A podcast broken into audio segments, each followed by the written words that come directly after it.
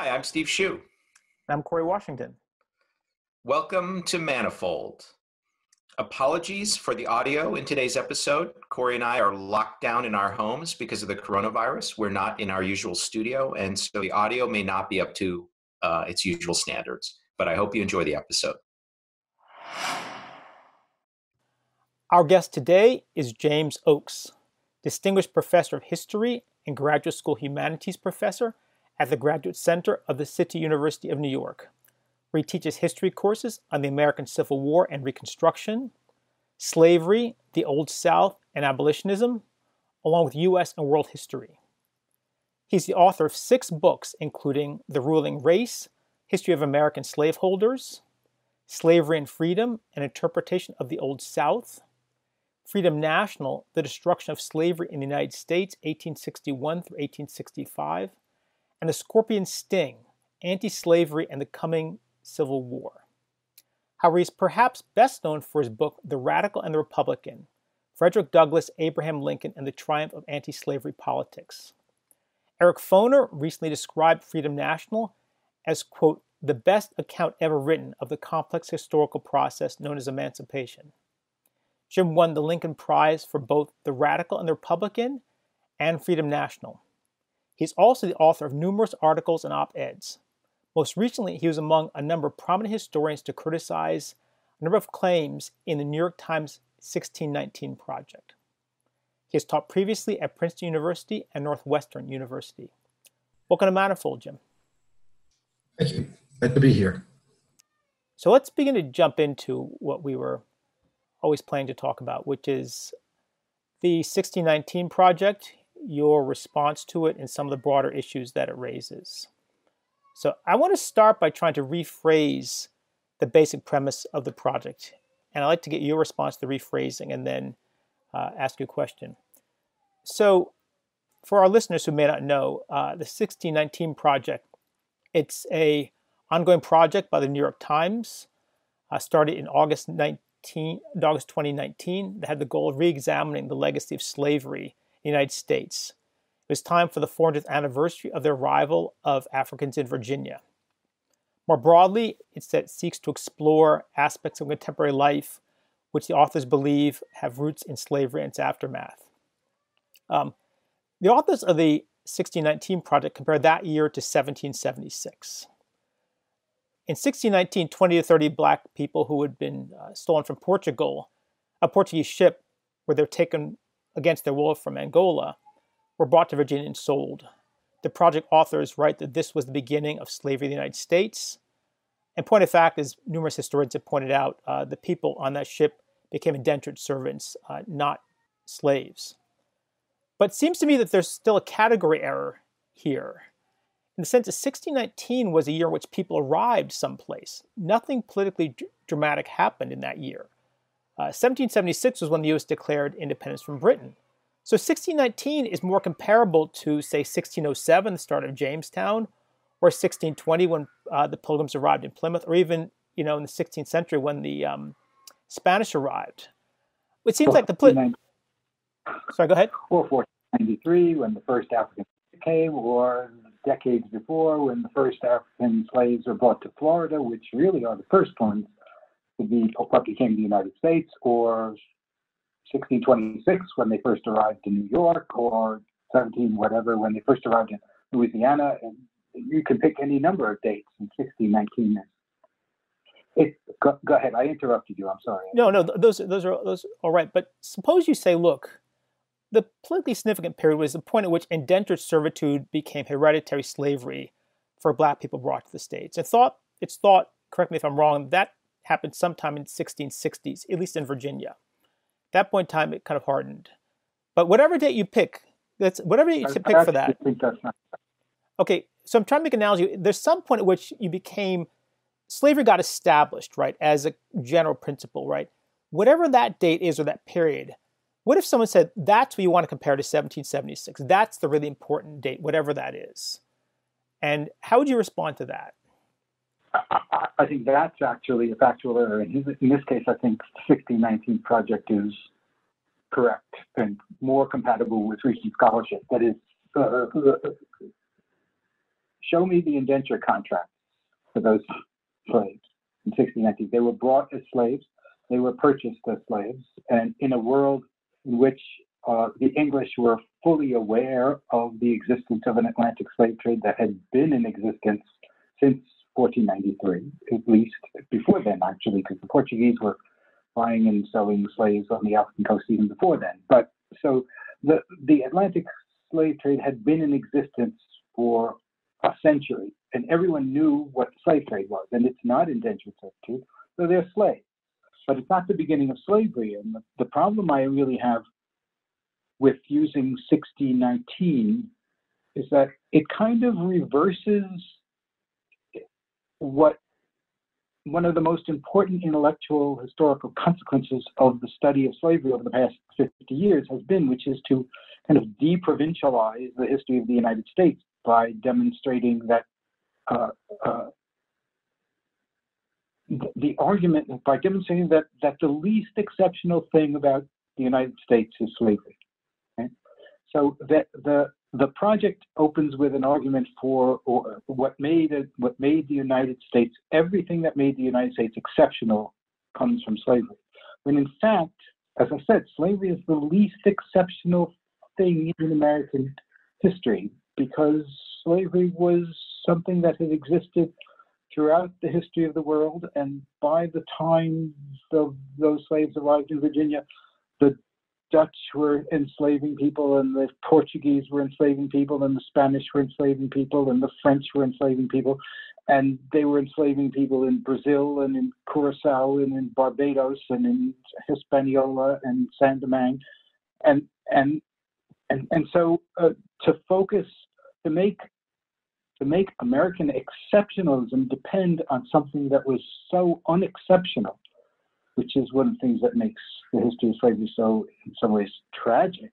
It was completely unexceptional.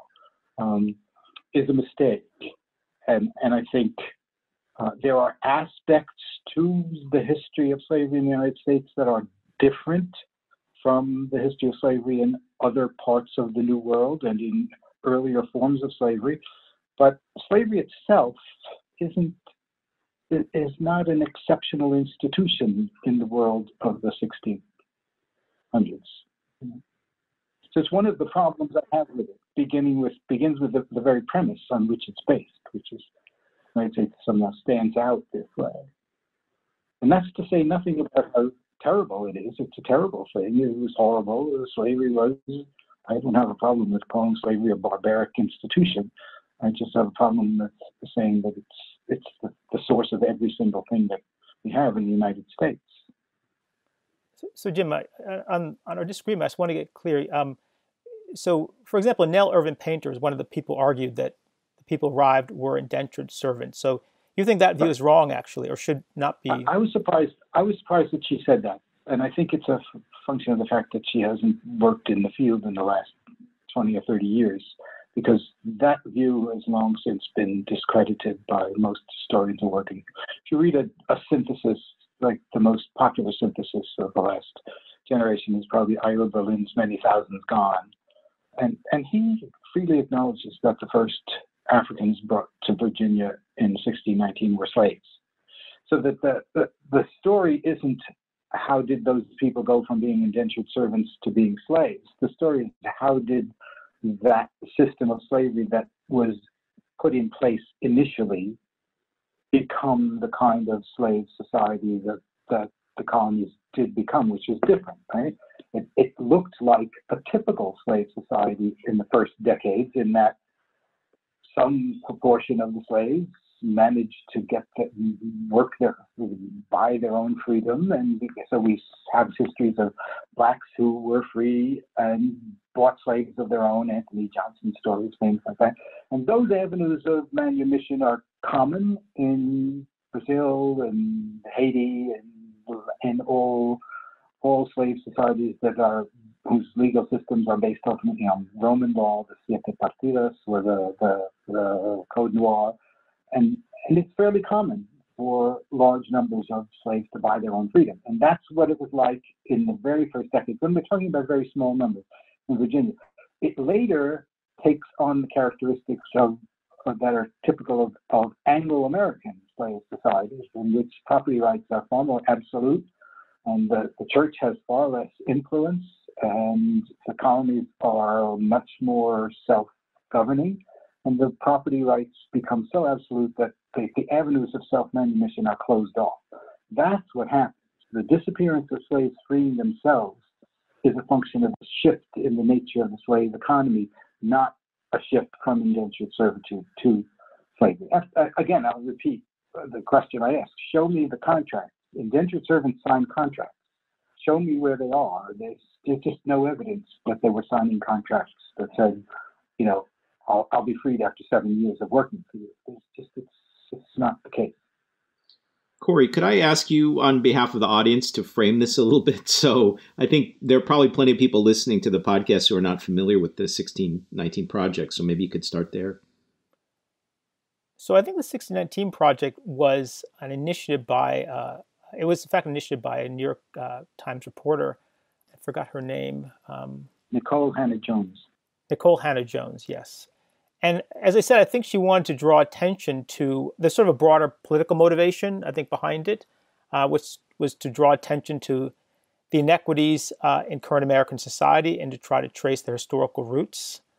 But it, then it turned from then into a fairly detailed series of essays about U.S. history and uh, claims about uh, what happened at the founding, uh, the motivation uh, for the U.S. to declare independence from Britain, uh, the character of uh, at least the nature of Abraham Lincoln's beliefs about Africans and you know the potential future in the U.S. So it, it, it I think it was roughly 100 pages when it was published. There are about uh, 15 essays in it, and it's since expanded to become a, a high school curriculum. It's becoming a book. You know what happened after it was published is it was published, I think, uh, great fanfare, and um, but then people began to look much more closely at it, and it began to attract critics. And Jim was one of the people who wrote into the New York Times with uh, a number of his colleagues, um, Victoria Bynum, James McPherson, Gordon Wood, and Sean Wilentz, to address what they thought were weaknesses in the project. Although you you do say that there, there's much of the project you agree with, um, but you then began to focus on certain uh, historical inaccuracies. Is that a fair characterization of? Yes, yes, that's fair. So it, before we actually started recording, you said that you thought you know, you're, you're at a very Times letters are not long, and so you don't go into a lot of detail uh, in your criticisms. But you know, in this podcast, our audience is pretty sophisticated, often more than Steve and I are, and so I really want to encourage you. That we want to go into some detail um, with your critiques of the project, and to get a general sense of the state of the debate. Because after you wrote in asking for correction, the Times responded largely saying we're not going to change anything, but then they did change a few things. So I'd like to at least go through some of your central criticisms in the letter, and if you could add to it, be important. You know, perhaps the most explosive claim in the project was that it, it wasn't quite hedged that well, that the colonies declared independence uh, in part to preserve slavery, because it looks like it looked like Britain was going to outlaw slavery in the colonies, and they wanted to protect it. What's what's right or wrong in those in that claim? All wrong. that. That uh, it's a standard. Uh, there is no evidence that there was a substantial anti-slavery sentiment in Britain at the time of the American Revolution. There's very little or no evidence that the reason the colonists were uh, uh, declared their independence was to protect slavery because there was no real threat from slavery coming from Great Britain. It's a standard it's a standard understanding among historians of the ab- abolitionist movement in Great Britain that it erupts as a in the 1780s as a consequence of the American Revolution, not uh, uh, and not sooner than that. There were people before then who were opposed to slavery, and there were Quakers and there were radicals during the English Civil War who were raising philosophical objections. There had always been philosophical objections. There's no such thing as an anti-slavery movement, an abolitionist movement in Great Britain until after the American Revolution, in large, in large measure because of the American Revolution. If you're going to make a claim about the relationship between slavery and the sources of independence, you'd be on firmer ground to say that it was the opposite. That the colonies had, several of the colonies had tried several times to ban the slave trade, which they understood to be the first step in the ultimate abolition of slave trade, and were overruled repeatedly by London, by the British uh, uh, officials, and, and, they were not able to stop importing slaves, uh, stop the importation of slaves.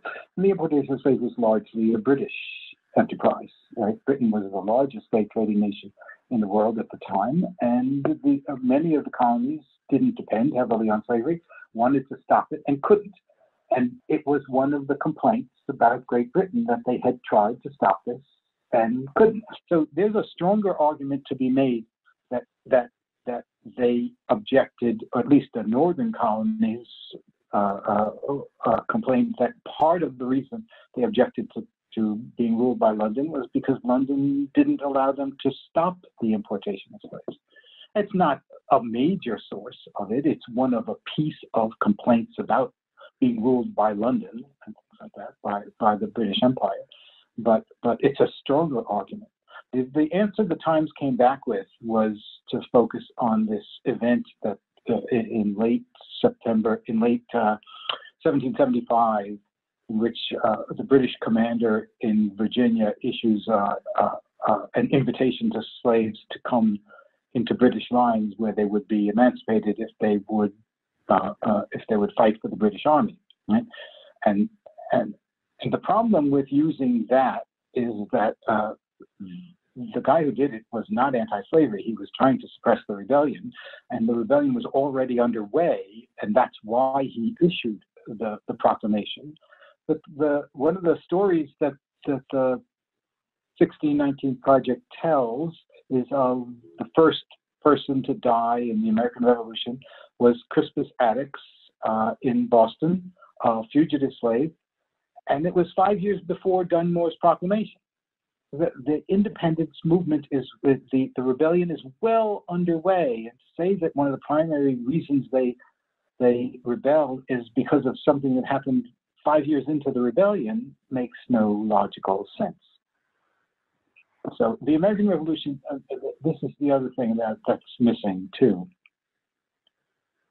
There is no such thing in the history of the world as abolition until the last quarter of the 18th century. In the first place, there were there are one or two other places where it happened that reminded, but the first significant place that abolition starts is in the new United States in 1777, Vermont adopts a constitution abolishing slavery. In 1780, Pennsylvania adopts the first abolition statute in the history of the world. And it's followed by Connecticut and then Rhode Island, Massachusetts abolishes slavery in 1780.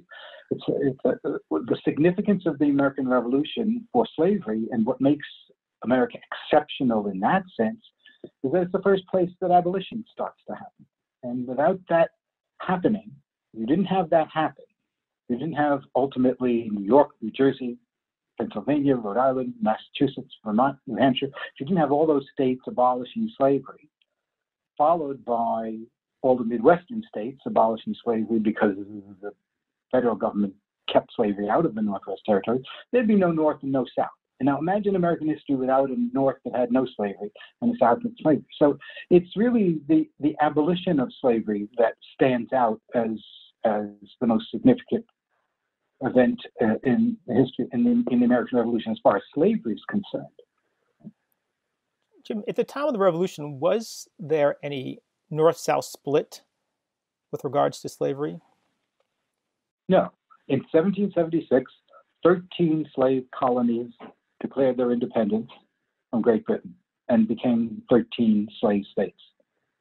It's during the Revolution the next year, you start to get the northern states inspired by the revolution largely, but uh, also because slavery was never a major part of their economic systems, they, they begin to abolish slavery. over and against the objections, the strenuous objections of the slaveholders in those states. Another claim that was uh, pretty important and was criticized, again, was that largely blacks have fought for uh, their freedom alone. Now, are you familiar with Benjamin Lay?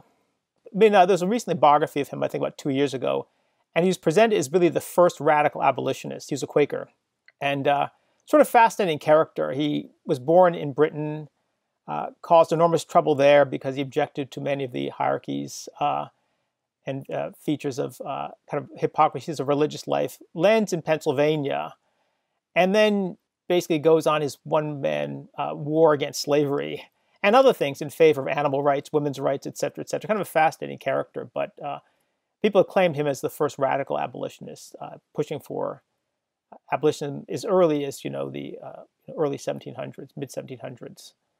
But one of the things you did disagree with in the letter also was the claim that African Americans have largely fought for their freedom on their own. Oh, and right. is there anything you'd like to add to uh, the claims in the letter? Well, again, think of if, if 13 slave states abolish, uh, uh, uh slave states withdraw from, from uh, uh, uh, declare their independence and then they begin to abolish slavery. What is the role that slaves play in that series of events? They certainly support it to the extent that they can, but they are completely excluded from the political system. What did they have to do with Pennsylvania legislature's decision to abolish slavery in 1780? Now, they did in a sense that that everyone knew they didn't like being slaves. Everyone knew that when they had a chance to accept freedom, they would accept it.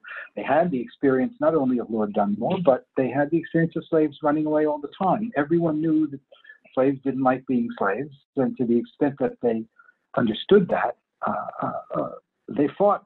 You know, they, they agreed, but it, it was something that always required white allies was, I mean, one of the things that makes the abolitionist movement in the United States so important and so interesting is, and, and that historians have commented on repeatedly, is that it was a biracial movement for a biracial democracy, to create a multiracial democracy.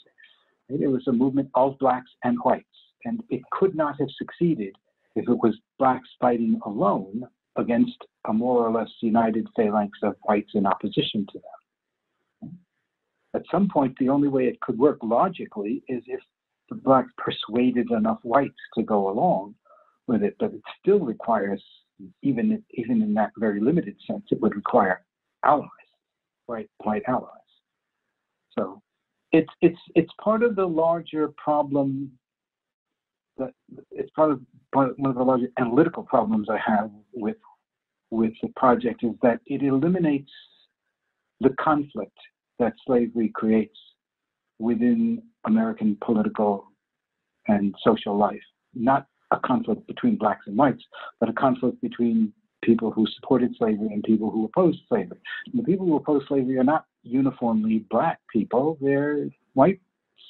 It, you know, the issue of slavery arose, I'll give you an example. there were about 100 votes in the House of Representatives over on slavery between 1790 and 1860. And in 95 out of those 100 of those, a majority of Northerners in the House of Representatives voted anti slavery. Anti slavery commitment of the North is pretty, pretty consistent, right? The majority of Northerners don't like slavery. And the, the difference between 1790 in 1860 is that by 1860, the North was much bigger, much stronger, much more economically powerful, had a much larger population because the Northern economy attracted large numbers of people to it and made it more powerful in a represented in, the, in a representative government. And so you ended up start with 1776. There are, as I said, 13 slave colonies withdraw and form a nation of 13 slave states. By 1860, there are uh, the number of slave states has gone from 13 to 15, and the number of free states has gone from zero to 18. Right? And one of the reasons the slave states secede in 1860 is because they can see the handwriting on the wall. They're about to be overwhelmed by a number of free states, the majority of whose voting population don't like slavery and would like to stop it. So I would like to get into the uh, kind of origins of Northern power because many people see it as being part of the success of Northern capitalism, which really drove that rise in wealth. But uh, I think there is something that people find very puzzling. And I think it's sort of trying to understand the framers' mindset when you can write something like all men are created equal uh, and have, you know, an inalienable right to life, liberty, and the pursuit of happiness when quite a few of them are slaveholders. And you know, I think the authors of uh, 1619 Project describe this um, as the founders lying, but it's it's more and more complex because if you think it's true that you know everyone has a right to life, liberty, pursuit of happiness, and all men are created equal. That's not a lie. So how are people to think about these characters who could write these you know words at the same time? At least some of them own slaves. Think about the way Abraham Lincoln thought about it it's not a description of reality, it's an ideal that's set up toward which you aspire. It's, he knows that it's not the way people actually live at any given time. It's what you aspire to build as a nation.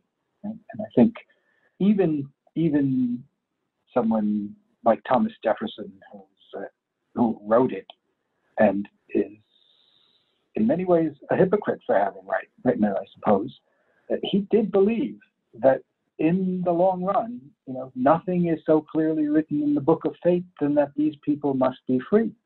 Right? That he depended on those people for his life, uh, for his livelihood. Yes, that he never was able to extricate himself from that system. That's correct. You know, uh, was he a hypocrite for that reason? Fine. You know, if you're interested in hypocrisy, well, you know, hypocrites are a dime a dozen. If if you have no ideals. What if they had said, uh, all men are not created equal. Some are born to be high and mighty, and others to be low and despicable. Some are born slaves, and some are born free. Well, we'd have a very, different nation, but they wouldn't be hypocrites. At least they wouldn't be hypocrites, right? So you set this up as a standard, and we don't live by that. We don't. We don't. We don't have a nation that lives by that standard today and uh, uh, we have a nation that aspires theoretically to that standard, right? Is is there a third possibility in which the word "all" was not meant to include non-Europeans? Well, that's what it eventually became a, a debate about. Uh, no, I wouldn't say. Yes, by the 1850s, that is the debate that Abraham Lincoln is having with Stephen Douglas, who's not a slaveholder, he's a Northerner, he's a chief rival in the 1858 debate, and it was precisely that issue that you raised, Steve. Uh, uh, Douglas's position was that the Declaration of Independence meant all white men are created equal. Right? It did not mean all all blacks and whites are created equal. And Lincoln's position was, no, I'm sorry, it didn't say that. They didn't mean that. They meant all men are created equal and that's what we have to strive to appear. So it was a debate over what it meant, but I don't think at the time, I don't think Jefferson meant only white people. I think he, the problem he had was that he, he thought black people were inferior, uh, not that they weren't entitled to the right of life, liberty, and property, but that since they were inferior to white people, he couldn't imagine freeing them and letting them live in the United States. So he was trapped by his own racial logics. You know, he, he's committed to the idea that all men, inferior or not, are entitled to life, liberty, and the pursuit of happiness. But his racial prejudices prevented him from, you know, uh, acting on them. You can believe that all men are entitled to life, liberty, and the pursuit of happiness or property, and still not think that blacks and whites should be allowed to get married, that blacks should be allowed to serve on juries, that blacks should be allowed to vote, things like that. So, because those are not natural rights, those are civil rights that are granted by states and nations and things like that. So, so you could believe in fundamental human equality and not believe in uh, uh, full racial equality. So, Jim, this is a big part of. Uh, well, this claim is made a number of times in your book, The Radical Republican, that Abraham Lincoln did believe that the Declaration of Independence was a universal document. My perhaps uninformed impression was he's wearing rose colored glasses, that he's imposing perhaps his own view of the Declaration on the founders. Is there clear evidence that they believed that this was a universal proclamation, or he thinks it should have been taken that way? Some did and some didn't. I think, as I said, I think Thomas Jefferson actually did believe that. Why? Why do you believe that? Because he says it. He says but like the quote I gave, there's nothing is more clearly written in the book of fate than that these people must be free. He, when he was younger, he would introduce he introduced gradual abolition laws into the Virginia Assembly and like that, and they failed. He he advocated the Northwest Ordinance, which would ban slavery from the from the Northwest Territory and produced five free states. So there's enough evidence that even he, and he's hardly the most radical on that issue. But I think if you go further north, and you look at, you know, the, the if you read read the the first paragraph of the 1780 Pennsylvania abolition statute. Right, this is the first I mentioned earlier, the first statute ever in the history of the world to abolish slavery. Right? And the, the entire first paragraph is an attack on the notion of racial inequality. It's, or it's, it's, it's an attack on people who were claiming blacks were not equal to whites. It gave that statute gave slaves slaves this, the rights of due process that that uh, that white servants had. You know, I think there's plenty of evidence that plenty of people did actually believe it. And there's a new book out just by by Paul Polgar that says that that the goal of the first abolition movement that produced these free states in the North was to incorporate the emancipated slaves into the United States as full equal citizens. And he's got abundant abundant evidence for it. So those founders certainly did believe that the Declaration of Independence meant it meant what it said about fundamental human equality. And others in South Carolina, you'd be hard pressed to find somebody who would say that. They're all founders. But... I think it's from your interview with the World Socialist website.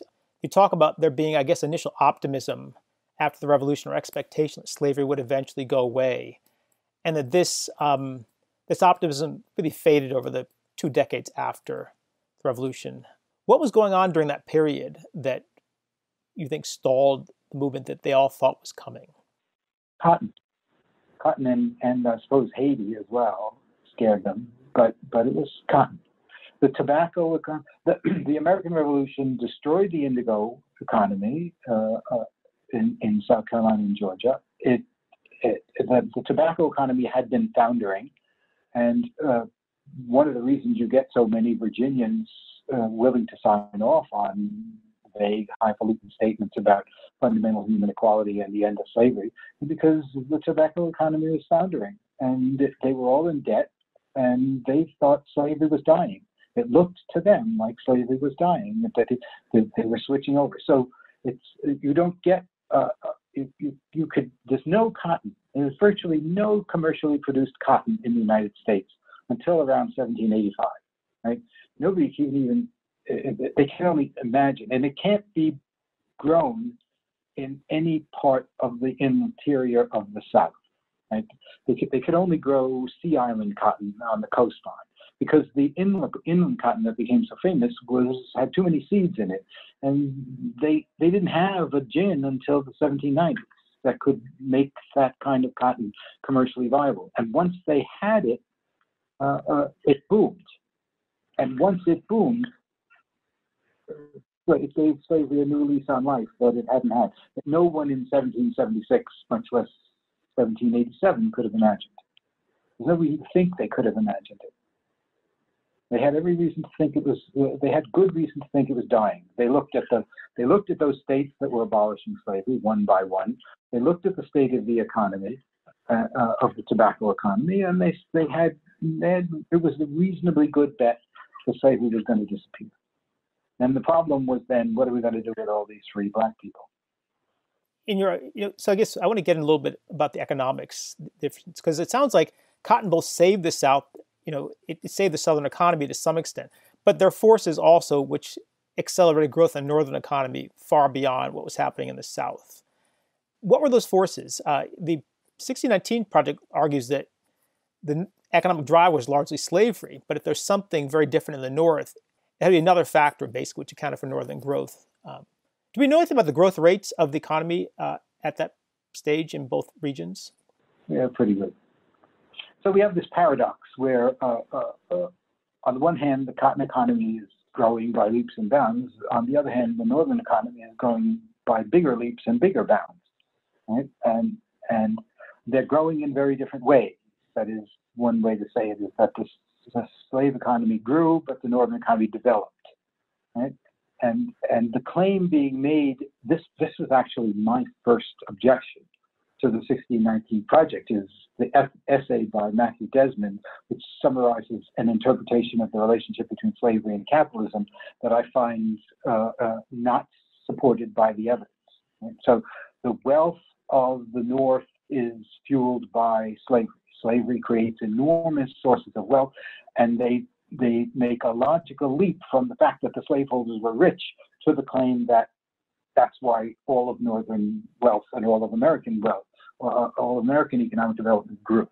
But but uh, again, step back the way I, I did earlier in this discussion and look at the larger history of Atlantic slavery and ask yourself why the largest slave economies uh, in Brazil and Cuba, in, in Haiti, uh, all ended up impoverished, and why the countries that were most heavily involved in the slave trade, Portugal, uh, Spain, and France, did not develop as a result of their their uh, slave colonies. Right? If slavery is the source of capitalist development, then why didn't those most heavily involved in slavery develop off of slavery. They didn't. The countries that developed were the countries like England and and and the later the North, in large part, uh, uh, and it was their development that I think in large part drove the emergence of New World slavery. That is, the countries that had be, started to be developed in a capitalist way, they had free labor and they had the, the free laborers were working for wages and they became consumers and they the, they were rationalizing agriculture in the countryside and, and throwing off workers who were moving to the cities and you know England in 1700 has 10 times as many as as many cities as the entire rest of Europe has at that point so they have a large consumer base the same thing is happening in the north uh, uh, during the, even before the revolution and it's that transformation of that economy into a into a consumer-based economy in which the consumers were buying what were they buying? They were buying sugar, they were buying cocoa, they were buying coffee, and ultimately they were buying cotton. Right? And it's the it's the economic development of the of the northwestern part of Europe and the northern United States that is propelling the development of the slave economy. Right? The lines of dependency go the opposite of what the 1619 project would have you believe. It's in that sense, capitalism is causing the rise of slavery, not slavery that's causing the rise of capitalism.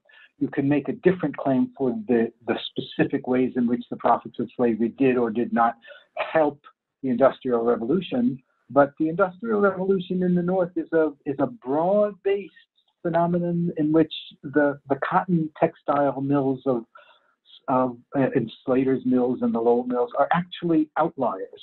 Know, the, the basis of industrialization in the North is in localities that are making clocks and silverware and plates and hats and, and, and all sorts of things that are being built and iron and things, you know, the, the, the Industrial Revolution is a broad-based phenomenon in which those, those cotton textile mills are, are unusual and they're not the major part of the, the process of industrialization. And, and in that sense, I would say along with uh, Gavin Wright, who is, I think, the best economic historian of slavery uh, alive. Um, it was the abolition of slavery in the North that not slavery, but its abolition that set the North off on a course of economic development very different from what the South. Because free laborers who become wage laborers or or keep the fruits of their own labor and produce and become commercial farmers and who become consumers on their own. And they develop a relationship between the city and the countryside, a dynamic relationship between city and the countryside in the north that is not happening in the south. Right? And it's and it's the history of those economies becoming increasingly independent of the south that makes it possible for the north to go to war and not worry about the destruction of slavery. You know, they want what they wanted from the South was cotton, and they didn't care whether it came from slaves or indentured servants or free laborers, all things considered, they preferred that it came from free laborers who were earning wages. And given their ideological orientation, they were convinced that, that, that if you emancipated the slaves, because slaves don't work hard, they have no incentive to work hard, they have no prospects of getting ahead by being slaves. If you switch to a system of free labor, the slaves will work, the free people will work twice as hard and cotton will flow more abundantly than ever. So if they're interested in cotton, they would be more likely to say we'll get we'll we'll, we'll be better off with free laborers than slave laborers. Right? So you know they they watch their economies flourish. They watch their economies suck in millions and millions and millions of immigrants. Right, hundreds of thousands of white Southerners are pouring out of the South into the Midwest, like that, and and they come to the conclusion that an economy based on free labor is more dynamic, more equitable, more progressive than an economy based on slave labor. So there's every reason for them to prefer a free labor economy to a slave labor economy. Why anyone would think that they wouldn't care about slavery or not think that free labor was superior is odd to me. The same logic. I used to have trouble teaching my students to sort of not ask questions like why, how could the slaveholders do what they did? You know, because they grew up and just imagine slavery is a normal part of human history. It's existed for tens of thousands of years. It's in every major society. Greeks had slaves, Egyptians had slaves, the Romans had slaves, the African societies. One of the reasons Africa was so vulnerable to the demand for slaves from the New World was because those were slave societies uh, too, and they just began capturing more slaves and selling them, right? So so it's normal to grow up in slavery. It's not normal to grow up in anti-slavery societies. But what happens in the United States by 1860 is several generations of people who have grown up in an extraordinarily prosperous society coming to the conclusion that it's a much better way to organize things. You know, so and and it works. You know, I ask the same question to people whenever they look at any what we look upon is any historical atrocity or things like that, right? The number of people who deviate from the behavior of the majority is always extremely tiny. The number of Germans who radically uh, protest and rebelled, uh, uh, you know, right. during World War II was extremely small, um, and so right. it's, it's yeah, right. you can't expect that you'd be unique in some sense. You know, it, it, we'll link to your um, your article about uh, capitalism, slavery, and the Civil War because you know there there was a very active debate as to what what was driving you know did what would drove things? Did slavery help make capitalism possible, providing raw materials, or did cap, you know, these industrial revolution at least provide the demand for for cotton? In the 1619 project, it seems that there's an issue that I find elsewhere in discussions of capitalism, which is it's incredibly vague as what capitalism is, and so you know it just seemed like in the 1619 author's view, capitalism was any sort of regimented system of production yeah, right. For for a long distance trip. For exactly, yeah. And I mean, I just want to get your sense. You know, is is that something that you find? It seems like a problem of many debates about capitalism, which is no one actually says what it is. It often tends to be whatever it is that the author doesn't like, or it seems particularly heartless. I mean, I'm being a little uncharitable that way, but a little a sort of a kind of regimented system that doesn't treat labor very well. Uh, but uh, that's a problem all through the project, and it's a problem that's a reflection of, to some extent, of what historians have been doing. And it's, it's a series of logical illusions in which you see uh, analogs being made to. So, so, there's an example in, in Hannah-Jones' uh, initial essay. She says her grandfather was uh, uh, grew was grew up on a plantation in Greenwood, Mississippi, where they stooped in the hot sun and picked cotton just as their enslaved ancestors had done recently? Well, no. The likelihood is that he didn't pick cotton just as his enslaved ancestors did. He likely produced cotton as a sharecropper who had his own plot of ground and worked with his family, not under the direct supervision of, of an overseer, and was able, as a majority of sharecroppers were gradually able to do, save up enough money to buy his own plot of land which is what you see in those uh, in, in, the, in the biographies of the in the, in the histories and genealogies of the law students who are profiled at the end of the project. They, their ancestors were landowners. who managed to buy land in, in the postbellum South. Right? And that, that's one of the logical illusions is uh, uh, uh, convict laborers after the Civil War are treated cruelly, slaves were treated cruelly, therefore the convict lease system is slavery by another name. But slavery isn't just about, slavery allows you to treat people cruelly, but lots of systems allow you to treat people cruelly. And, and, and it's not the cruelty of slavery that defines what a convict lease system is. In some ways, it's more cruel than slavery for the simple reason that the, the, the planter leasing a convict had no economic investment in this in that convict's well-being. Right? The, it was well known that the, all slaveholders understood that the greatest source of their wealth was the slaves themselves, as as valuable property, as saleable property. Right? So all discussions of the best way to manage a plantation describe describe the good crop as one that's good taking into consider everything, including the fences, the barns, the animals, the, the size of the cotton crop, the size of the corn crops, so the slaves could be fed, and the well-being of the slaves. You want the number of slaves increasing year after year after year because you have a, a commercial investment in the in the slaves as saleable property. That that incentive is gone when someone is leasing convicts, right? And so they there's one of the essays tells this horrendous story of a planter in Louisiana in the late 19th century who leased 25 slaves and in a year 12 uh, free blacks. I'm sorry, they're not slaves. Leased 25 prisoners, and tw- and in a year 12 of them were dead. Right? Well, slaveholders were not in the business of killing off their slaves. That's not what slavery is. The, the convict's children aren't slaves. The convict is not a slave for life. It's not perpetual. It's not. It's not slavery. It's horrible.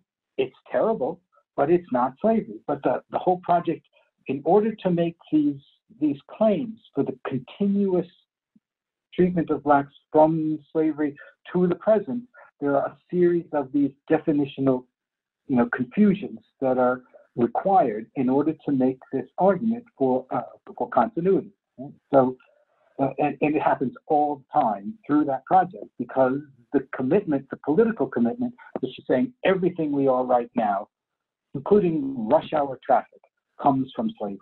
Right? And that tendentiousness imposes requirements on the essays and uh, uh, uh that create all sorts of logical flaws and equations of two different kinds of systems with uh, different kinds of systems of oppression that that that are anti-historical in the sense that the the material conditions that give rise to a convict lease system are fundamentally different in the late 19th century and early 20th century than the material conditions under slavery. And the conditions that create mass incarceration, that started to create mass incarceration in the last 20 or 30 years, and things that cause that, don't have very much to do with slavery. They have virtually nothing to do with slavery. They have to do with the conditions in the United States, in the political history of the United States in the 1970s and 80s and 90s that could produce these changes of laws and it created an enormous increase in incarceration rates, in which the majority of those incarcerated are white, not black. So uh, uh, uh, it's it's it's that push to make everything we are come from slavery that distorts that distorts that project for me and creates a series of, as I said, logical leaps, analytical confusions, definitional failures. It's it's it's a Desmond essay on slavery and capitalism is based on a body of literature that is that is widely criticized for precisely the reason you raised. They won't. They're going to write about capitalism, but they're not going to say what capitalism is, right? And you really can't do that. If you, I'm not saying you have to have one particular definition of capitalism. There are lots of them out there, and each of them has well understood strengths and well understood weaknesses. But you can't say you're writing about the relationship between capitalism and slavery and not say what capitalism is. And not saying what slavery. Well, they do know that slavery is the chattel principle, but the chattel principle isn't, you know, the uh, convict lease isn't based on the chattel principle. It's, there's no slave auction houses left.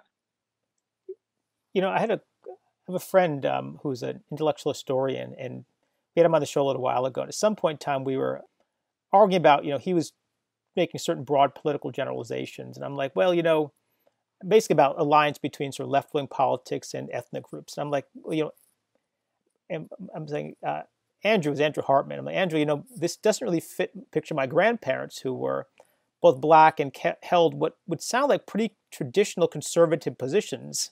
Were you to ask, they might look in various respects like Republican. And his response was, you know, some he says some historians are lumpers, some are splitters. He says I'm basically a lumper, and so you've got to make certain kind of generalizations. But what what sort of surprised me as I've dug into this a little bit is even if you don't, you know, get into very very fine grained historical arguments, a lot of what's taught uh, to people is sort of inaccurate. I'm going to give you kind of a personal example of this, at least that I've learned about. I had just a detailed discussion with my father and uncle uh, about family history this past week, and I was asking about our family history in Mississippi. Um, my dad's family is from West Point, Mississippi, which is in the uh, you know the uh, northern uh, part of the state. It's uh, you know close to the Alabama border. And my image, of course, from what I studied in school was that my ancestors were probably sharecroppers because that's what I assumed uh, most blacks were. And it turned out that they weren't. They never were. They had small plots of land, and it's not quite clear how they had them. Was, it, my guess is it looks like my my great great grandfather appears to be half Irish, perhaps the son of a slaveholder and uh, a enslaved woman. But since that, you know, since his all of his descendants had their own plots of land, and his description of their life, uh, you know, they were children back then, so they spent time with their grandmother, who was either, you know, in fact, their step grandmother. Uh, their their grandmother turns out to be partly Native American, um, which is something that's often not quite discussed so explicitly. It was the racial lines weren't quite as hard and fast. Um, she was born just after slavery, probably, and they lived in a community in which whites really were not present. I'm trying to I'm trying to get what was the sense of interaction with white people, and they said we really didn't. You'd go into town once a week to buy some general store, but for the most part, you just lived in this sort of small village, and it these the image of kind of this constant encounter with this sort of oppressive force wasn't there. It may be worse because it was fully separate, but it was just a different a society in which you know they said we ran into white people when we went to the theater and they had to sit in the balcony. But that was the extent of it. It was just a very different picture than I'd had from my uh, my education, and it wasn't such a clean picture. So maybe it didn't get taught because it didn't fit under large scale theory. But I began asking various questions, such as you know where in the they seem like I used the term middle class. My, my uncle made very clear they were not middle class. He said they're stable. But I was trying to figure out where in the economic distribution they fell among blacks. Were they exceptional or not? He said it was probably very hard to know, but seemed like it was not an uncommon system in that area to be uh, to have a certain amount of labor. So it was again a complicated picture, similar to a kind of picture you paint in your description of the ruling uh, the ruling race, right? Which is that most slaveholders were not large plantation owners. It seems like that's part of what's being missed in a lot of this discussion. History is extremely diverse, and the plantation system was in fact not the norm for, uh, at the very least, whites. For slaveholders, it wasn't the norm. Right. Yeah, and it wasn't clear it to me it was to be the norm for slaves. Like the majority yes. of slaves live in plantations, but the majority of slaveholders are not planters. But afterwards, it was unclear to me whether sharecropping was the norm for blacks or was this small landholder. Uh, do we know actually whether the majority of blacks were sharecroppers or not? In the early years, virtually all of them would have to be sharecroppers because there was no access to land. The point the point that I was making when I suggested you look at those biographies uh, is that over time, the, uh, the, the black population in the South, the farm population in the South, increasingly owned its own land, and, and that's the goal in an agricultural society to get your own land. And uh, uh, uh again, one of the logical confusions in the project is the, the piece on the on the racial wealth gap, for example, talks about the, the pattern of black dispossession, right? But it's hard, it's hard to know what that means when you're talking about a population of 4 million people who come out of slavery possessing nothing. When the, the history of possession among those people from, from the moment they're emancipated till the early 20th century is the gradual possession of land, right? And, and this happens, and it happens, it leaps in particular in the very years that uh, disfranchisement is happening, when lynching peaks, when when the worst forms of racial oppression, the, the nadir of black life after the Civil War, as it's, as, as referred to, happens at the same time that blacks in the South are increasingly buying and, and getting hold of their own piece of plots of land. Right now, an argument has been made, and it, it, it's, it's plausible that those two things are actually connected in the sense that that uh, there's actually a, a, reference to it in the 1619 project. What causes the white backlash in the 1890s and early 1900s is not the failure of blacks, but the success of blacks. Right? So the two things don't go hand in hand. You can't say uh, black dispossession goes hand in hand with the rise of racial discrimination and disfranchisement because, in fact, the opposite seems to be happening. Black possession seems to be going hand in hand with it. So it's it's one of those logical flaws in the in the argument that equates that confuses economic patterns with with these patterns of racial discrimination that go, you know, uh, there's all sorts of things like that that that you know even even the better essays. Uh, I, I think that essay on the uh, on the slavery and capitalism is the one that upset me the most because I know the most about that, and it's so riddled with factual errors that, that uh, it's the reason I agreed to do the interview at the World Socialist website. Um, but take a, a, relatively good essay by the one by Jamelle Bouie, who's a, a, a he's he's not a historian, he's a he's a journalist, and it's about the origins of the anti-democratic onslaught that we're witnessing right now, the attempts to you know voter suppression and gerrymandering and things like that. These have a very long history, and he he dates that to he traces that to John C. Calhoun's repudiation of democracy in defense of slavery. Well, you know, John C. Calhoun is not the first anti-democrat in American history, and his nemesis in the nullification crisis, where John C. Calhoun justifies South Carolina's decision to nullify a federal government, a federal tariff on anti-democratic grounds. His nemesis is Andrew Jackson, who is a slaveholding planter. Right? So, so uh, and, and the representative of a new kind of democracy in which there is universal white manhood suffrage. So the story isn't so, it's, a, it's another example of attempting to shoehorn all the things that are terrible right now that we all agree, probably agree are terrible, into the history of slavery when, and, you know, what's frustrating for me about this is eh, you know enough of my work. now I have devoted my scholarly life 40, 50 years now to studying the history of slavery and making sure we all understand how important the history of slavery and racial ideology has been to American history. The very first research paper I ever did as a first year graduate student at Berkeley was a, a, a study of the uh, New Orleans race riot of 1866, in which a black convention meeting to demand equal rights was attacked by a group of whites, and the, and, and the blacks were slaughtered on the streets of New Orleans. Right? I've been studying this stuff for my entire life, and so the frustrating thing about the 1619 project is is that it's as though people like me didn't exist and there hasn't been a whole lot of this kind of thing. But we're more, but we want to get the facts right. We want, we want it to be logical, and we and we're historians. We want to understand that uh, racism. You shouldn't be talking about racism as something built into the DNA of the United States, because that suggests an unchanging, timeless, unhistorical understanding of what racial ideology is all about.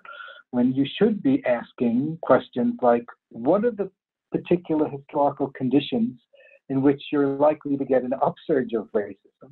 And what are the conditions that explain to us why, in the immediate aftermath of the American Revolution, there was anti-racism was the dominant uh, force in Northern life, and why during the middle of the 19th century suddenly there was a anti-racism, and then in the late 19th century an upsurge of racism.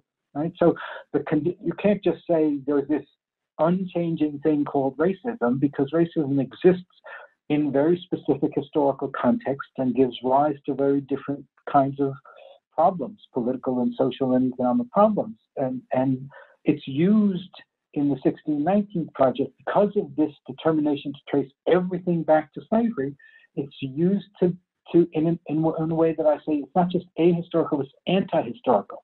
It's to show that nothing changes, and, and, and to the to the to the point where you have these reductio ad absurdum. To say that traffic jams in Atlanta come from slavery is is crazy. Not even the essay from which she drew that observation in her introduction to the 1619 project. Not even the essay, which is by Kevin Kruse, a good historian at Princeton, says that.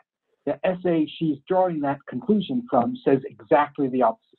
That under slavery, the incentive for whites was to keep blacks close, but that with emancipation, an entirely different political uh, uh, uh, uh political calculus emerged in which keeping blacks and whites separated from one another took charge, and you started to get patterns of racial uh, segregation in cities, and, and and, and that the the use of the interstate highway to block off, separate uh, blacks from whites in cities creates these odd configurations of highways that are jammed up like that things like that.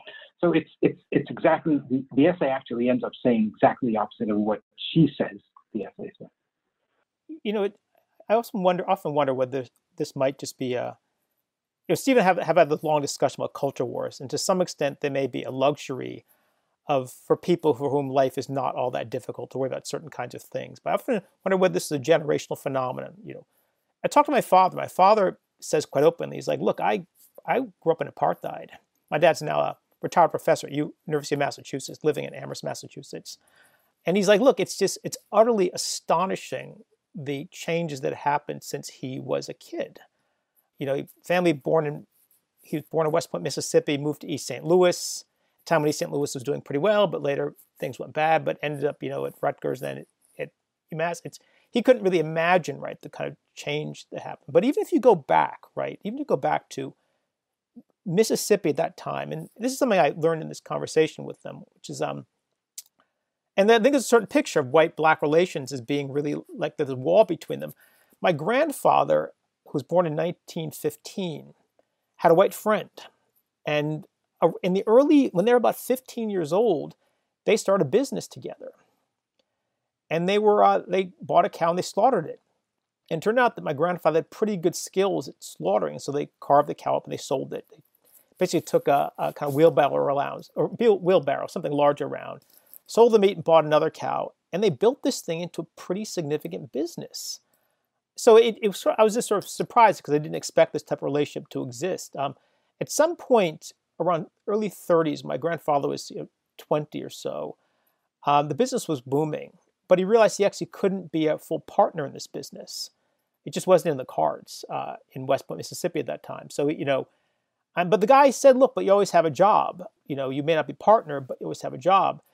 My grandfather eventually uh, left the area, but this business, which was uh, grew up to what's called Bryan Foods, was eventually bought by Sara Lee uh, in the late 60s. It's one of the largest uh, meat packers uh, in the country, in, in, the region at the time. But it, it, it kind of showed a complexity to relations which were just unheard of. And it's, it's quite clear that life got better over time for black people. But even at the time, there are these really complex interactions. My father describes his grandmother, when he'd go back for the summer from East St. Louis to West Point, Mississippi, his grandmother would take them around. And this was probably the mid 40s. Um, at some point, he describes being in town and these young white kids inviting him to play baseball with them.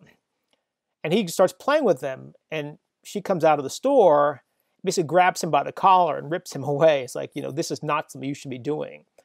Um, but it's her basically imposing that line rather than the kids at that time, right? Again, it, uh, you know, things weren't great back then, but it was a very different picture and much more complicated picture of actual human relations. And I really wonder if people who are in their 80s would have the same view that things have not changed, because I don't think they do. And so I wonder whether you've sensed this is a generational gap uh, in people, where they just they're just not aware. I don't think it's generational so much as it's. Uh, I, I, I, tend to see that kind of uh, argument about nothing's changed as, as most prominent in sort of the what the black political scientist named Adolph Reed calls the black professional managerial class. It's people like Anna Nicole Jones, who's worked as you know, a very well paid reporter for the most prestigious newspaper in the world, saying nothing's changed. I've heard tenured professors at the University of Chicago, uh, uh, uh an African American professor, ask whether or not uh, I don't think we've ever been emancipated. Right? A tenured professor at the University of Chicago making a statement like that, you, it, it can only be rhetorical, right? It can only, it can't, you, you can't be serious unless you're, you know, uh, uh, there's what, a, what, what, what a Marxist would call idealism here, right? It's, it's taking an idea, white supremacy or racism or whatever, and tracing it through time and seeing the same basic idea. And, and with no sense that there are underlying conditions that change, political conditions that change, that change the valence of that, that change the meaning of that, that make it salient in one context and not in another context. And you could do that with any idea that persists. You could say that everything that's terrible about the United States, and there's lots of things that I think are terrible right now about the United States, all goes back to the fact that the United States is basically a Christian country. And I can finger Christians at every step along the way, defending slavery, defending this, defending inequalities, you know, defending all sorts of terrible things. And and it's the same idea right now of you know fundamentalist Protestants, you know, saying we're going to have church services on Sunday despite the coronavirus or something like that. You can you can trace an unbroken line if you want to ideas because ideas are easier to do it that way you know, it's the material conditions of life that are changing dramatically and and affecting different people in different ways. But but it's that it's that when you start saying that something like an idea is built into the DNA of the United States, and that becomes your your through line, you've erased historical change uh, for a particular purpose. You know, to make make certain claims in contemporary politics, and that's most most attractive as an idea, I think uh, uh, there is no such thing as this is another thing that my friend Adolph Said. There is no such thing as the black community, right? There, they're just. I say that too. Actually, I, I, say that too all the time. There, there is no such thing, right? There, there is, uh, and that, that what the black professional managerial class talks right now isn't necessarily what working class blacks talk and need and things like that. And I think what we're getting in the 1619 project is a distillation of a certain sort of. So look at look for example the way they deal with the the, the well-known fact of the rising economic inequality of the last generation, right? But if everybody knows that this has happened, everybody can think of the various reasons why this has happened, but they really aren't focused on why that has happened. They are focused on one particular aspect of it, which is the disparity between whites and blacks, which is not explaining why the the race the, the wealth gap has happened, the financialization of the of the economy, the shift to jobs overseas, all the various things that have real meaningful effects on the lives of working people who are disproportionate black. But, but by focusing on disparity rather than the source of the inequality itself, you're you're you're you're focusing on the idea of racial inequality uh, and racial difference that, that you can trace a through line through without actually having to deal with the, the, the actual question of what is causing this to happen right now. Why did this happen over the last generation and things like that. It's it's and that's you know that is again something I associate with a particular class of people, not with, not with any uniform black community or uniform white community you know, it's funny when people talk about the black or the white communities because it's obviously uh, a kind of ridiculous notion on its face. A community consisting of you know tens of millions of people, um, but it seems to be. Uh, it, look, it's it's easy for ideological generalizations to be made on on that basis. Let's just draw back. So I know we've taken a lot of your time. Let's step back and begin to try to look at the significance of this debate. Now, what I'd like to understand is what do you think the significance is of the debate over the 1619 project? You know, is this something? Why should this be of interest to non-historians and non-academics? What's at stake here fundamentally? I would uh, uh, let me get uh, start with the specific. The thing I liked about Jamelle Bouie's essay on the struggle over democracy and anti-democracy is because he frames it as a conflict that has existed in, in various ways over time. You don't have to located solely in the defense of slavery.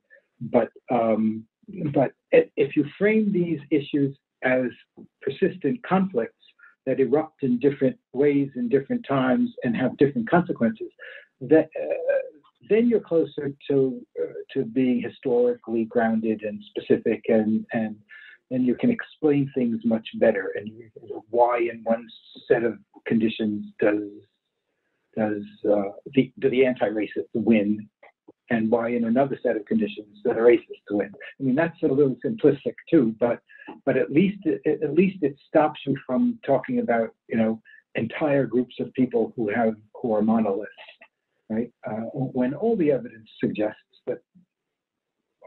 I mean, look at look at what happened in the South Carolina primary, right? It's clear from the from the outcome of that vote that blacks in South Carolina, like whites in South Carolina, are much more conservative than than blacks and whites in Detroit, right? They and and so uh, there is you know and, and, and, you cannot assume that all blacks are going to vote one way and all all and think one way. You know, uh, one of the points that that uh, that Nikole Hannah-Jones makes, and it's a good point, is that African Americans are, are more likely than any other group, frame it that way, to support uh, Medicare for all or universal health care. But in South Carolina, Jim Clyburn famously said, you don't get nothing, nothing comes free, right? And he, he objected strenuously to the idea of Medicare for all in his endorsement of Biden over Sanders, right? So, uh, you know, you're not going to find uniformity and, and you can't wish it into existence by talking about the whites are this and blacks are this, when all throughout US history there have been these conflicts over, over democracy, over economic inequality, over racial inequality, like that. So I just would, uh, if you're going to start from a premise that's different from the way this one is, start from the premise that, that things are always contested, that these, these ideas are never stable and they're, they're never consensual. And I guess I'd add that people are variable and that even people who have the same skin color are quite variable. It's sort of an obvious point, but uh, you spend time in any region of the country, you're going to get very different attitudes on, you know, whether it's any contentious issue of the day. Right. And young people are more in favor, young, including young blacks, are much more in favor of Sanders than older people. Yeah, uh, uh, that's a generational divide. So it's just you have to be careful about and then with your historical specifics. Right? You can make generalizations, and you have to make generalizations, but they have to be. This is this is the. They have to be grounded in facts, right? So when you asked me in in the email you sent about the uh, the, the Atlantic piece, in which you said this is about interpretation, not fact. Well, I suppose in a sense he's right, except that you you interpret facts, and you can, if your facts are wrong, you can't have a, a, a reasonable interpretation except by accident. You know, if you, if your facts are all wrong. I think the Atlantic piece was yeah going. I think they're basically trying to. They did look. I saw it as kind of a political response to the conflict. Right, they didn't want to take a side. They didn't want to take your side because uh, it you know might seem politically inappropriate. So they wanted to essentially allied the issue, but there's if it's not facts, it's just spin. It seems like it's not just spin, right? There are actually real questions as to what led motivate uh, the colonies to declare independence. Uh, what what what were Lincoln's actual views about black people? I mean, it's often hard to get at those points, but I think I guess what's partly fascinating me with this project is the political angles of the people who've commented on it. And you talk about your interview with the World Socialist website, which was was really it's one of the best uh, interviews I've seen in a long time. Very thorough, very very detailed. Um, but I could see quite easily why why they'd be critical. Right? You might think at first that they would not be critical given their orientation, but you know they're very very opposed to anything that's going to distract from the role of class in American society and as a historical force. And this project essentially pushed class aside in place of race, and so it was sort of treading on their territory. But I think they they run they run a slight risk, right, just focusing exclusively on class and not race, of missing a whole other dimension because it seems to be quite obvious that both are factors, and that trying to have a theory which ex- exclusively focuses on one is going to encourage this type of ahistorical character. Um, so anyway, but you got the the Atlantic, you got people on like the World Socialist website, conservatives like the National Review, all taking a really strong interest in this topic. At least my sense was this was, in some sense, a good thing. It's rare you get active intellectual debate in many publications in America. And I just want to get your reaction and conclude as a conclusion on that point, which is whatever my sense is for whatever disagreement was raised, whatever factual inaccuracies they were, it spurred intellectual debate of a kind that is not often does not often happen in mainstream publications in the U.S. Yeah, yeah, I think it's it's been uh, more effective at spurring debate in mainstream publications, or even like the Worldwide Socialist website. When when that interview first came out, Eric Foner, who's a friend of mine, uh, a prominent historian, uh, read it. Somebody sent it to him, and he said, "It's too bad it appeared in the Worldwide Socialist website. Nobody's going to read it, right?" and it, it went viral. Right? I've sent all I've sent to all my friends. right.